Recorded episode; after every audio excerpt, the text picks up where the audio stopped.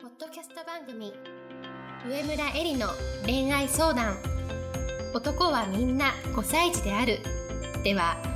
上村えりが1万人以上の女性の美に関わり経営するサロンやブログを通して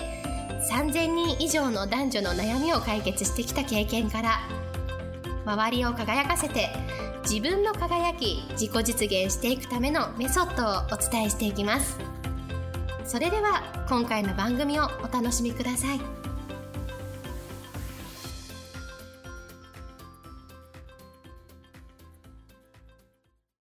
こんばんは、上村えりです。今日も、ポッドキャスト、上村えりの恋愛相談、男はみんな5歳児であるを始めたいと思います。それではいつも通り、アシスタントの君代さんから今日の質問をお願いします。はい。今日の質問は、エリさんはじめまして。今年結婚した30代会社員です。一つ年下の彼ですが、結婚してから気づいたのですが、全く本を読みません。いつも漫画とゲームばかりです。ダメ出しはしたくないので何も言ってませんが、本当に放っておいていいのでしょうか私は読書が好きで、最近ではエリさんのおすすめの嫌われる勇気も良かったですし、他には茂木健一郎さん、勝間和代さん、お坊さんの本などたくさん感動しています。彼にそのような話をするととても嫌がられるというか、すぐに批判されます。知識人に対して敵対心を抱いているようなのです。まるで何かを恐れているような感じもします。このような彼に対して私はどう接するのがいいのでしょうか？どうぞよろしくお願いいたします。はい、ありがとうございます。まあもう結婚しているというところでね、うんどうしても相手の行動が気になってしまうっていうのは、付き合っているレベルよりもあるんじゃないかなというふうに思います。でそれはさ、やっぱり女の人っていうのはどこかで子供をね、あの、身ごもったり、育てたりするときに、男の人の稼ぎで、ある程度決まってくるっていうところがあるので、その男性が学ぶ力があるのか、向上心があるのか、稼ぎ続けられるのかっていうことは、まあ、女の人にとってはすっごく興味がね、あるところだよね。でも今日なんかお話をね、み3つに分けてお話ししたいなというふうに思ってるんですけれどもも、まずね、1つ目。読書がいいっていうのは自分の正しさの押し付けであるっていうことなんですね。読書は知識や見聞を広め、感性や感受性を高めることに役立つっていうことに異論を唱える人っていうのはほとんどいないと思うんですけれども、でもだからといってね、読書だけがその方法ということを、その方法ではないということを同時に意識していないと、自分の正しさを相手に押し付けることになってしまうということなんだよね。読書だけじゃないじゃない？例えば、その感動したり、知識を得たり、視野を広げるためには、読書という疑似体験を通して物事の本質を学ぶ人もいるけれども、自分の実体験をとっても重要視している人もすごくいるし、あとはたくさんの人から直接話を聞いたり、関わることから得る人もいるし、まあいろんなアプローチ方法があると思うんですよ。で特に読書に関しては私も大好きで、ポッドキャストでも本当にたくさんの本をいつもおすすめしているので、あの、あれなんですけど、でも読書っていうのは、文字が読めるとかね、まあ、目が見えるとか、文章が認識できるとか、集中力があるとかね、などなど、いろいろな条件が揃うこそ楽しめるものだったりするんだよね。例えば世の中には、失読症っていう、あの、学習障害の一種があって、視覚とか発声の期間とか、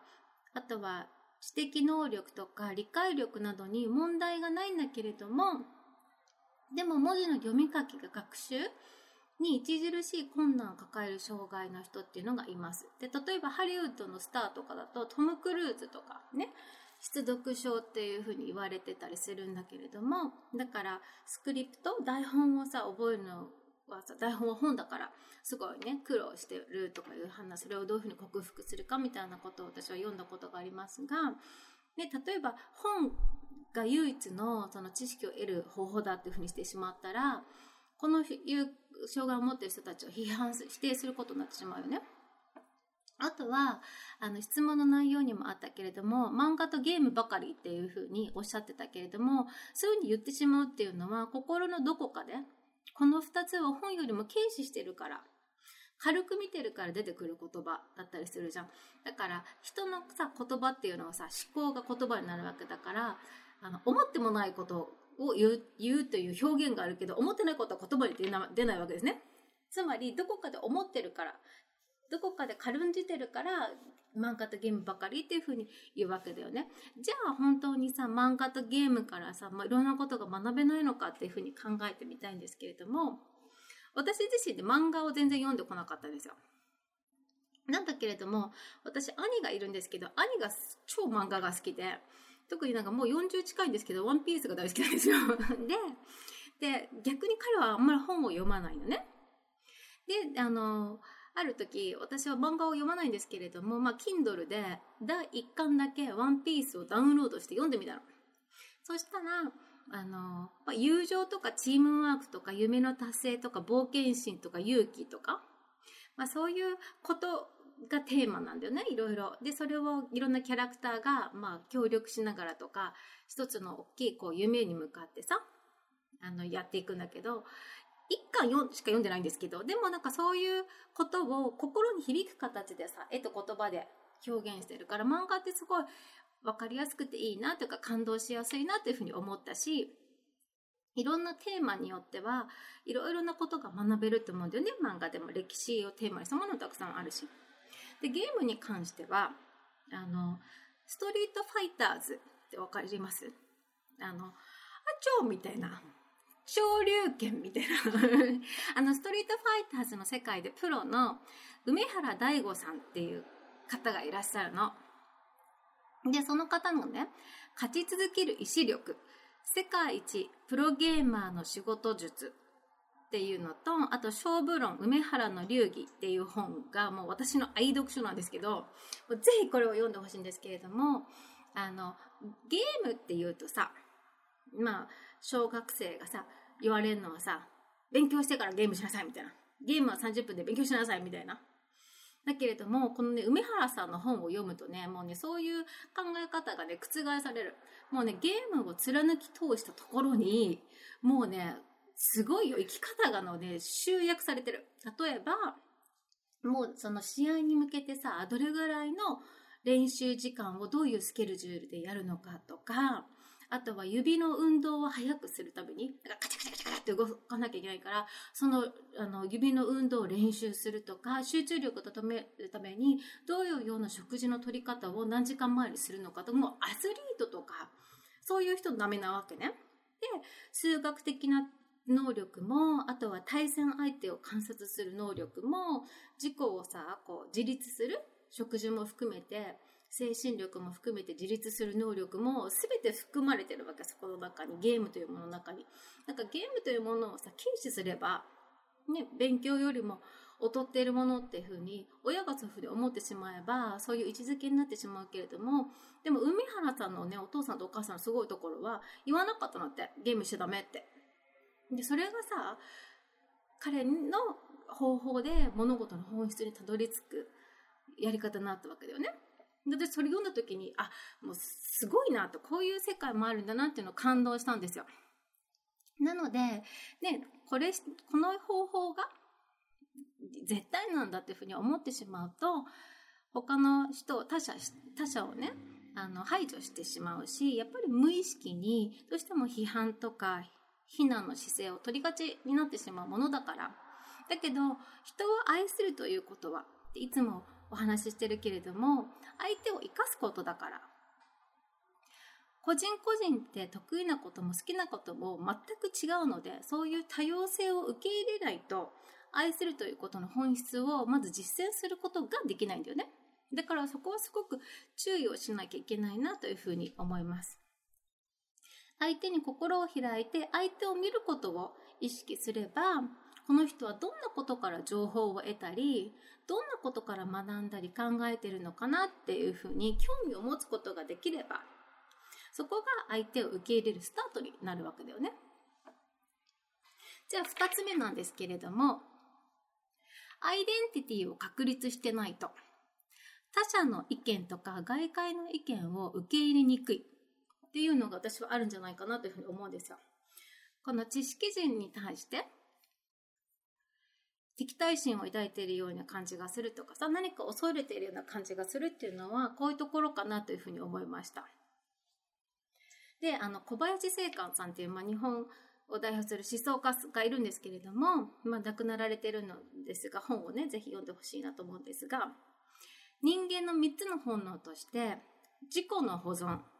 種の保存、喜ばれると嬉しいという本能つまり人の役に立ちたいという本能のこの3つの本能があるっていうふうに書いてあるのね。で、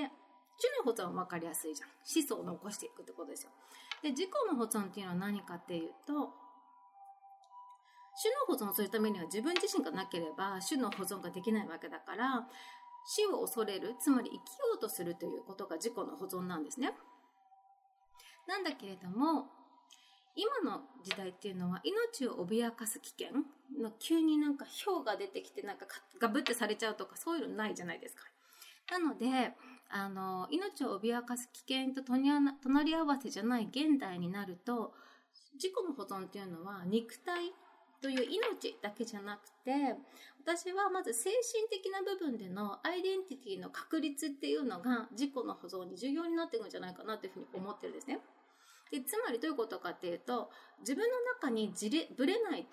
自分とか、まあ、軸とかあとは心棒心の棒って書くんですけど心棒っていうのが確立されてないと人っていうのはどうしてもその自分自身を傷つけられないためにこう鎧でね自分の周りを覆うわけだから何か言われたら「いやそれは」とか批判したりとか、まあ、敵対心を抱いてしまうと。だからそういうふうにあの何かを恐れてる感じがするっていうのはもしかして彼自身の中でまだその触られたくない事故が確立できてない部分があるからそこをこう追いか囲ってるのかもしれないなというふうに思うんですね。でもひとたび人が成長してね自分の中で信念が明確になればそれは他者から傷つけることができないぐらいのものになるのでオープンに他者の意見を聞くことができるようになるわけですよ。だからよく年長者っていうのは、あの、人の意見をね、若い人の意見でもよく聞くというね、話を聞いたことがあると思うんですけれども、別に人の意見を聞くことで、自分自身が傷つけられるということではなくて、人の意見を聞くっていうのは、その見に右往左往するっていうことではなくて、一旦自分の中に公平に受け入れて、ね、どんなに若い人の意見でも、どんな、ね、人の意見でも受け入れて、で、それを再度自分の中でこう消化して、取り入れるものは取り入れる。取り入れないものは取り入れないっていう選択をするということが人の意見を聞くということだからね。で、ここまでいくと他者の意見とか本からの情報っていうのは、自分の軸を脅かすものじゃなくて、逆に自分の軸を強化してくれる、サポートしてくれるものになってくるから、どんどん聞きたくなるわけよね。だから、年長者の立派な経営者とかだと、どんどん意見言ってくださいって。でも、実はなんて言うんだろう。孤立したリーダーっていうのはさ、イエスマンに囲われたいわけよね。っていうのがあったりするわけだよね。だから、あの、精神的な自己の確立っていうのが、まずは人の意見を聞くためにも重要なんだよね。だから本を読みたがらないとか、人の意見を聞きたがらない人っていうのは、どこかで自分の弱い部分をまだ隠し持っているのかなというふうに私は思ってます。じゃあ、その軸の確立のために何が必要なのかっていうと、これ3つ目なんですけれども、アウトプットがインプットを促進する。だと思うんですよ。でどういうことかっていうと、数学会とか物理学会で、まあ医学でも何でもいいんですけれども、そういうなんてアカデミックなところでも論文を書いて、で、学会があって、自分の研究や理論を発表する場があるじゃない。でもだからこそ、あのスーパー頭のいい人たちでもね、自分の考えをアウトプットする場所があるから、思考の質が向上していくわけだよね。つまり、アウトプットがあるからインプットが促進されるわけですよ。で、思考の質のためには、他者と意見を取り交わしたり、よくその数学者とかでも個人でずっと式を解いてるように見えるけれども実は他者の論文を読んで意見を交換したり質問したりとかってして自分自身のインプットを高めていったりするんだよね。そうやって他者とのコミュニケーションを取ってたりとか、あとはね、本を読んだり情報収集をすして、良質なアウトプットのために率先してさ、それをやろうとするわけだよね。だからアウトプットとインプットというのはさ、相互関係が成り立ってるわけ。だからアウトプット先がないのにインプットをしろっていうのは無理なわけですよ。で、じゃあここでね、5歳児理論の第1項目目、私がいつも言ってる、監視されたくないけど関心を持ってほしいを思い出してほしいんですよ。男性の話す言葉に耳を傾けてますかと。まあもう耳だけじゃなくて体の向きも向けてね、ちゃんと、うんうんって言って関心を持って聞いてあげてますかってことなんですよ。例えば聞いてるつもりなんだけれども、でもそれは何とかでしょうとか、知ってるとか聞いたことあるとか、なんかそれ前も話してたとかね、そういうことを口を挟まずにね、言ってないですかってって。ちゃんと、へえ、そうなんだって言って、ちゃんと聞いてますかってことなんですよ。つまり、相手にアウトプットさせてあげる先を作ってますかってことのお家の中でとか、二人の関係性の中で。それがないのに、本を読んでほしいとか、勉強してほしい、もっと向上心を持ってほしいっていう私は難しいんじゃないかなというふうに思ってます。で、ちゃんと相手に対して関心を持って聞いてあげれば、それに対して面白いねとか、勉強になるねとか、もう演技とかじゃなくてね、本当に素直な心で喜んであげれば、必ずこの5歳児っていうのね、本能的にもっといいネタを仕入れてこようってなるわけですよ。もっと面白いした話してあげよう。もっとためになる話してあげたいってなるわけだよね。で、それはなぜかっていうと、先ほど言った3つの本能の3番目に、喜ばれると嬉しいって人の役に立ちたいっていう本能があるからなんだよね。もっとさ、この愛する妻にさ、面白い話してあげようってさ、一生懸命聞いてくれるからもっと喜ばせたくなるわけですよ。だから、あの、きっとこの質問者さんが、旦那さんが本を読まないことを心配してるのは、文字通り読書をしないことではなくて、きっと学ばない人になってほしくないなっていうことを危惧してるっていうのが本質だと思うんですよね。だから、彼が依然としてさ、そういう態度をとってても、本を読まなくても、でも何かで学んで得ようとしてくれれば、その態度が見れるようになったらいいんじゃないかなというふうに思います。で、それは奥さんの聞く力、聞く姿勢、つまり彼のアウトプット先を作り出してあげるということに私はかかってるんじゃないかなというふうに思います。で、これが質問に対する答えで、どのように接してあげるのがいいですかっていうことは、一生懸命お旦那さんが楽しくアウトプットできるように、その場を作ってあげるということが私は関わり方ではないかというふうに思います。で、最後にね、人っていうのはね、もう強制されるのが大嫌いです。で、それはさ、大人も子供も同じ。なわけだよね。だから勉強しなさいって言われるのは嫌だけれども、自ら何かに気づいて、それで調べたことっていうのをいつまでも覚えてるじゃないですか。で、人っていうのは人から与えられたものよりも自分で獲得したものに価値を見出すものだと思うの。だから、私のね、お店には、ユティック図書館っていうのがあるんですよ。で、まあ、ただ本棚があって、そこに本が並んでるんですけれども、もともとね、その本を置いてる理由っていうのは、お客様に本を貸し出すためだったんですよ。で、貸し出すと、えー、まあ、3週間2冊まで借りることができて、まあ、簡単に言うと3週間経ったらリピートするわけじゃないですか。もう再来店するわけ、帰ってくると、返しにする、来るためにね、本を返すために。で、それがまあ、商売につながるかなと思って始めたことなんですけれども、まあ今では、別にあのもう、返さなくてもいいから貸してるんだけれども、まあ、げてるみたいな状態もあるし、あとはお客様との会話のきっかけにもなってたりもするんだけれども、私もう一つね、あの、裏の目的っていうのがあって、お店を始めた時に一番思ったのは、あの、スタッフさんがみんな私よりも若かったから、20代前半の女性たちが多かったんですよ。で、その時に、このお店が存続していくためには、お客さんもずっと成長されていくわけじゃない社会に出て。だったら私たちもきちんと成長していかなければお客さんとお話が合わなくなっていくだろうと思ったの。で、その時に、あの、よく銀座のクラブのね、高級なホステスさんたちっていうのは、経済書を片っ端から読んで、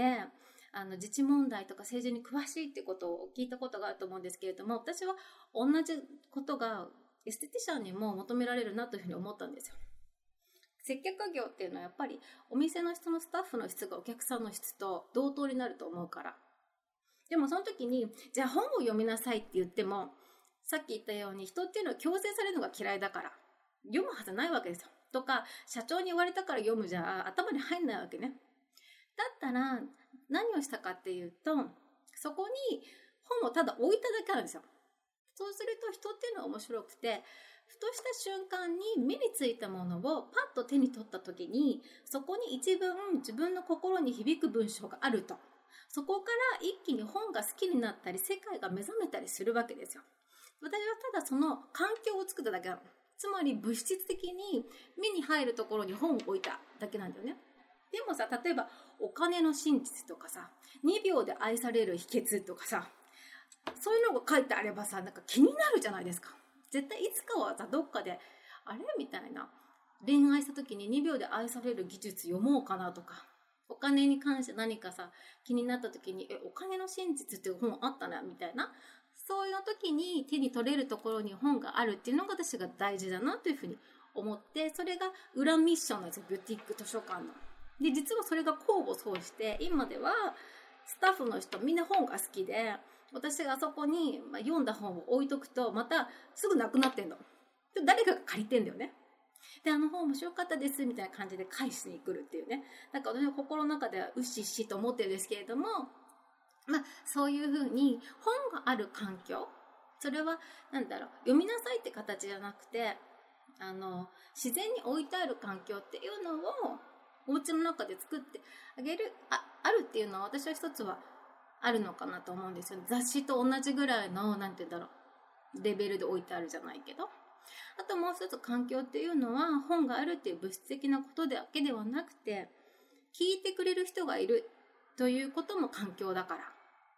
だからそれはさっき言った奥さんが、この質問者が彼の話を聞いてあげる人になるっていう環境を作るということがね、一つ彼が本だけに限らずね、まあ、学び続ける、成長し続ける男性になってくれることに重要になるんじゃないかなというふうに思います。今日の質問って結構なんだろう、具体的で、すごくこう、あの、大切なね、コミュニケーションとかパートナーシップのことにもつながるかなというふうに思うので、あの、ぜひ、あの、人の話を聞く、そして関心を持ってあげるっていうことは、ベースのベースになるというふうに思います。それでは今日のポッドキャストはこれでおしまいにしたいと思います。また来週も楽しみに聞いてください。本日の番組はいかがでしたか？番組では上村えりに聞いてみたいことを募集しています。ご質問は web 検索で上村えりスペースウェブサイトと検索。ブログ内の問い合わせからご質問ください。またこのオフィシャルウェブサイトでは無料メルマガやブログを配信中です。次回も楽しみにお待ちください。